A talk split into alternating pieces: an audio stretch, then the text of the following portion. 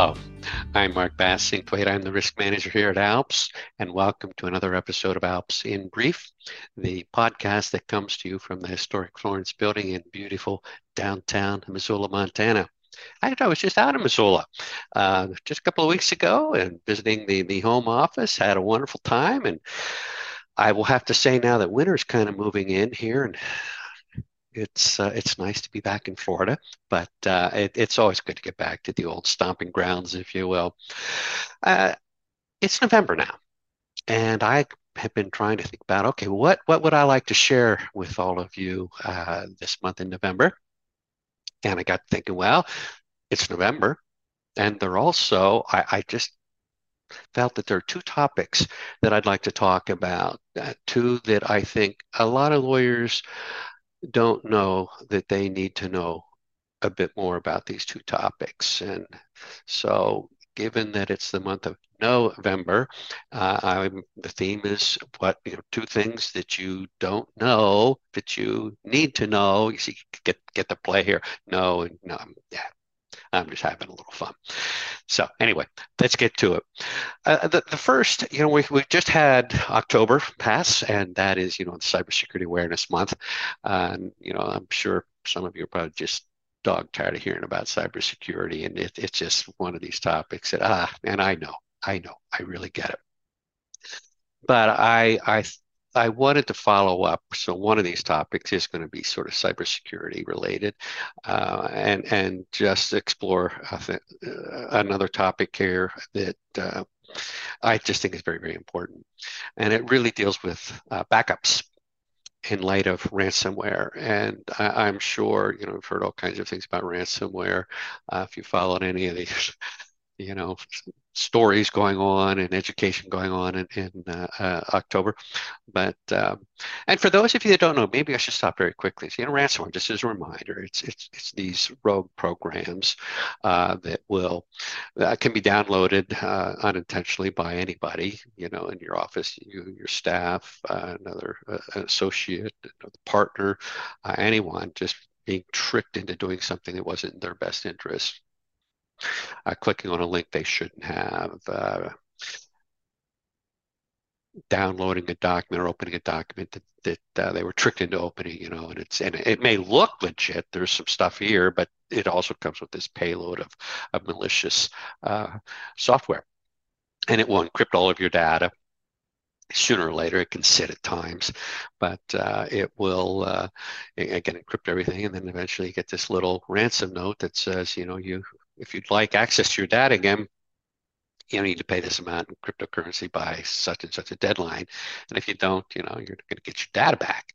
Uh, I, as an aside, I would encourage you never to pay this uh, because even if you get the decryption key, um, Sometimes it doesn't work. Sometimes it only decrypts part of it and you need to pay more. Sometimes you can get some of your data back and then they'll say, oh, by the way, we're going to, we want another ransom because if you don't pay us, we, we still have, have all your data. We upload it and we're going to sell it or we're going to post it online. It just, it's, it's just a, a heck of a mess. Well, one of the best ways to avoid um, having to pay ransom uh, if, if you get hit with something like this is to have a good backup. And you know, for quite some time, I've been talking about uh, backups, and I, I, will share what I've been been saying. But there's uh, a change, if you will, in play in terms of recommendations, in terms of what best best practices are with your backup process. So I'd like to to get us there to what this uh, new change is, and just to create some awareness. So, initially, what I've been talking about, and, and many others in, in that, that, do these kinds of things that I do in terms of trying to educate on, on cybersecurity. Uh, we talk about a backup process, and this has been sort of state of the art for, for a while now. Uh, it's 321 and I kind of have this little spin on it. I call it 321 plus archive. Uh, well, what does that mean? And it means three copies of your backup in two separate media, one of which should be off-site, preferentially in the cloud. Okay? 321. As an example, you might be backing up to uh, an external hard drive and then also having uh, a set of uh, backups um, on Google Drive or iDrive or whatever your you know some your cloud backup provider uh, might be. Uh, so you got it. You got the three, two, one. Okay. Now, one quick side note: if you are doing something like external hard drives, once you're done with the backup, please make sure that you disconnect. You know, you pull pull that USB cord out. Um, because if you leave this always connected, the ransomware, should you ever get hit, and that's uh, that's knock on wood here and hope that that uh, never happens, but uh, I assure you there are a number of firms that have been hit over the years, and it's it's getting worse and worse. But uh, you know the, the ransomware is going to scan the network, and if it sees that these, you know, you have a backup drive here, what's going to encrypt the backup drive too. Uh, you know, so it's no good. Um, you know, the goal is to have a good backup so that you can recover and restore data that's encrypted. Because you know, IT will come in and just delete all this stuff, and and you, you rebuild with from the backup and, and we get off to a fresh start. Uh, so, you know, that's the ultimate goal. Now, I, I, sort of add this archive spin, which is, you know, okay, so I may have some, let's say I have one, two, three month backups, you know, and just sort of rotate, if you will. And that frequency might work. Uh, sometimes you want to be a little more. Sometimes it's daily, weekly, you, know, whatever your process. But yeah, yeah, you have these rotations. Well, I would suggest keeping occasionally one if you will pull it out of the rotation and keep it as an archive. So that let's say you have month one, two, and three, but then periodically take one and just sit it out there and it'll eventually become six, nine, 12 months uh, old. And you can sort of rotate those a little bit too. Now, why do I like an idea like that? Well, there are some of these programs uh, are designed very intentionally uh, to, to sort of sit and they will infect backups uh, and whatnot. Again, because they're trying to make sure you have nothing to, to rebuild from. So if you have some archives out there that are a little bit older, the thinking is, okay, if your current backups are all destroyed because again are not not available because they've been it's encrypted and just useless um, you may have something that's six months old but at least you got everything you can restore everything up to six months. You see, I, would rather lose six months worth of information than everything. Uh, so I, I sort of like that as an extra little sort of precaution. Okay, so that's the three, two, one plus archive. The new thinking is now three, two, one, one. And I'll explain that in a minute. I, I still might put an archive out there, but I'm going to make what this second one is sort of these, these archives. So let me explain. We have three backups, two media, one should be off-site, preferentially in the cloud. The second one is what we call an immutable backup. I-M-M-U-T-A-B-L-E, immutable backup. Now, what is an immutable backup? Well, it's it's uh, it's interesting, and I, am going to have some notes here as we go through some of these things. But uh, an immutable backup, it, it's it's basically a copy of your data that cannot be altered. It cannot be deleted uh, or changed in any way, even by a system administrator, uh, users, applications, or, or systems that created the data. Okay, this is this is really locked down. Okay, um, and when you create this uh, backup, you're going to sort of put a, a clock on it at, a time. And so um, it will remain, if you will, locked for whatever time period you set. Um, now, can you appreciate what's happening here? So if you can't alter the data, you can't delete the data, you know, ransomware programs, wiperware programs and things will be unable to affect that at all. Okay. So um, it's it's locked, and, and now you have the ability to make certain you're doing it as much as you possibly can, in other words, to make sure you have a good, viable backup. Now, one of the things that I like about this is, uh, you know, again, it, it could even prevent an accidental deletion, you know, by somebody doing something silly or uh, some employee that's you've had a falling out with and he or she wants to do a little damage and just start delete things you know so there it's not just ransomware but i, I love this idea uh, so when you lock it too, we, we talk about it, and I, I just love this um, phrase, I, I, guess. We talk about these backups as being worm protected now. An immutable backup is worm protected. And, you know, I, I just love that word. And, you know, what does that mean? Well, it means, um, I got to look here for a second. I'm so excited.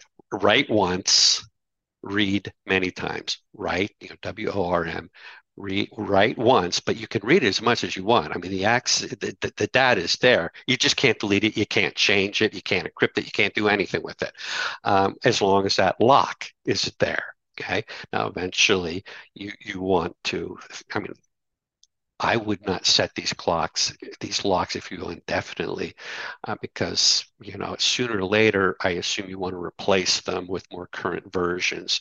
And if you just keep building, so, you have some cloud storage, but these these backups can be fairly significant in size. And if you you know you have these things out there year after year after year, so I, I would not lock them up forever. I, I think about you know six months, nine months, uh, you know, because that can become your archive. And so, you know, just maybe setting it every maybe every year and just hold it, you know, hold them for a year and let them sort of once the lock expires, that clock expires, you can delete it. So, uh, but I, I think that is an outstanding uh, idea. I'm a big fan of immutable backups. Now, one thing to think about here. Um, again, the temptation can be, well, if we take this step, we can start to relax a little more because we're always going to have a good backup, you know, and and we have got our this is our our guarantee, our insurance policy. Uh, if we ever get hit, we we can recover. Mm, that's not necessarily the case. Okay, there's no such thing as a 100% guarantee. Um, just as an example, you know, you heard me talk earlier about how ransomware can sit sometimes for extended periods of time, just infecting things. You know, share your immutable backup, if it's infect, if the network has the infection already, uh, so when you back it up, you, you're backing up the software that's going to encrypt everything.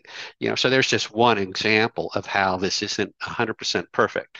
Uh, but boy, it is as close as we can get. You know, it's not me, but in terms of what what the IT world can do to try to uh, help you recover and, and keep you from uh, being taken out by some ransomware. You know, this is this is as good as it gets right now.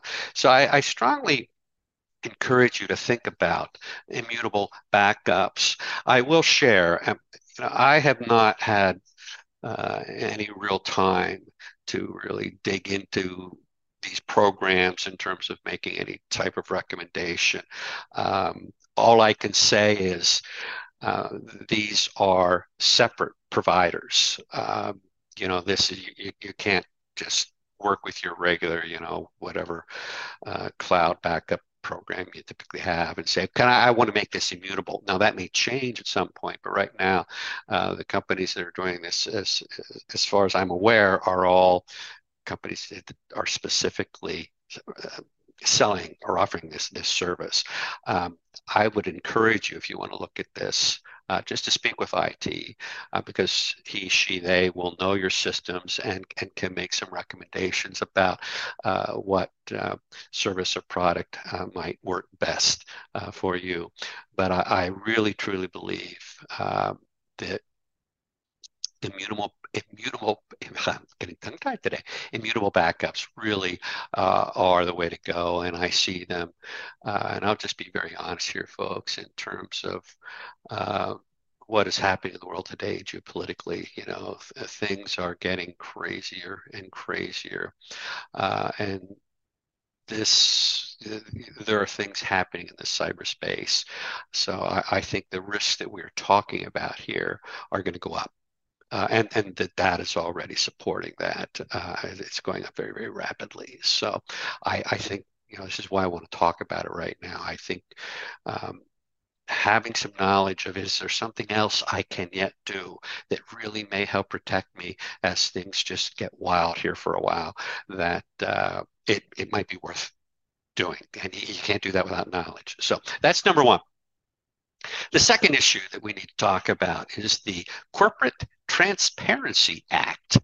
Uh, I don't know how many of you are familiar with the act or not, and uh, boy, there's you know this is not going to be a primer on on all the things that you need to know about the CTA, uh, but let me just share a little bit because more of us as lawyers need to know about the CTA than realize and I'll explain why here. Uh, but the Corporate Transparency Act uh, was passed in 2021, and basically it requires the disclosure of identifying information of people operating certain US-based business entities. Um, and a, a, key reporting requirement coming in beginning of 2024 uh, is unfortunately going to affect many small businesses, and that that it's my understanding that's somewhat unintentional, but it's where we're at. You know, th- there's law firms, particularly the solo and small firm space, are going to be caught up in this. Okay, that's just the way it is. Now, the act is really uh, in response to just a lot of things that have been going on with money laundering, uh, tax evasion, financing of terrorist organizations, and et cetera. And so this act is one of the things done in response to try to cut down uh, and, and get some additional information. So um, here's the interesting thing. Who needs to comply with this act? And it's any, it's a domestic reporting company, um, which is a term barb here in the, in the act, but basically it's any company that is created by the filing of a document with a secretary's uh, with a state secretary of state, excuse me, or similar office under the law of the state or uh, even an Indian tribe. Okay, so it includes corporations, LLCs, LLPs, and, and the list goes on. Uh, there's some deadlines here. If the reporting company existed prior, so if your firm, and obviously if you're in a firm now, it's, it's existed prior to 2024, you have until January 1st, 2025 to file your first um, what do we call these BOIs, um, and it's just a um, a beneficial ownership information report. And and and what's in terms of what's required to be reported and how you report this, it's fairly straightforward. But I I first off want you to hear that a lot of uh, you that are in the solo and small firm space are not exempt from this the, the act actually has, I think, 23, 20, let me look here. Uh, yeah, 23 specific types of entities that are excluded um, from reporting. None of them are small law firms and, and other types of small businesses. Um, now, the, the one thing that could take get some of you out of this reporting requirement is if you happen to qualify as a large operating company. Now, what does that mean? You need to employ more than 20 employees who are working in the United States for more than 30 hours per week. So you have to have 20 employees that are all US based and work 38 plus hours a week. Uh, that you have that your office or your firm is physically here in the United States, and that you report more than 5 million in gross income and federal income taxes each year. So if you have if you meet those three requirements, you're considered a large corporation. A lot of law firms aren't going to meet that.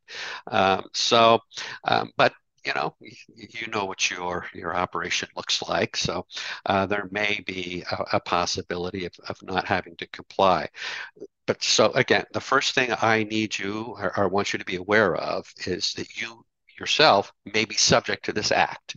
Um, if you happen to be formed and I've actually been talking with some lawyers who are in the process of forming law firms. And if they form their law firm after January 1st, 24, uh, any business has just 30 days to do this report, and it'll be an annual report. But um, so um, some awareness there.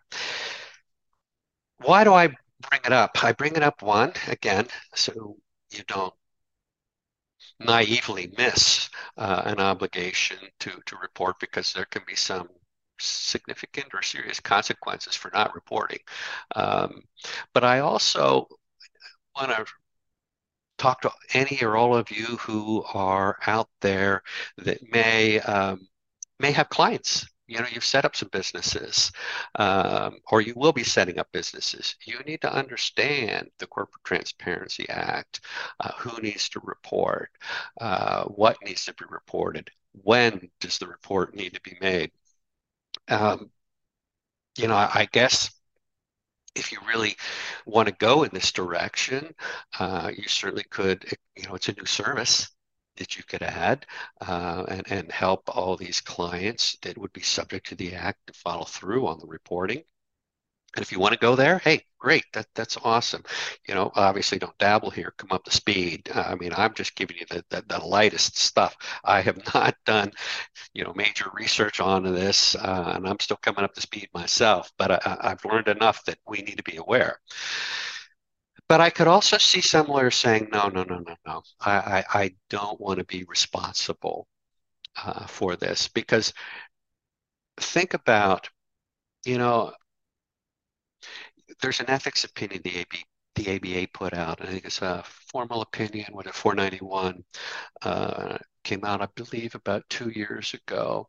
You know, and again, it talks about that as lawyers, we we cannot allow our clients to um, use our services in furtherance of a crime or fraud, you know, and there's some language in the rules too, you know, our, our, our RPCs, you know, 1.2 uh, has some language along those lines.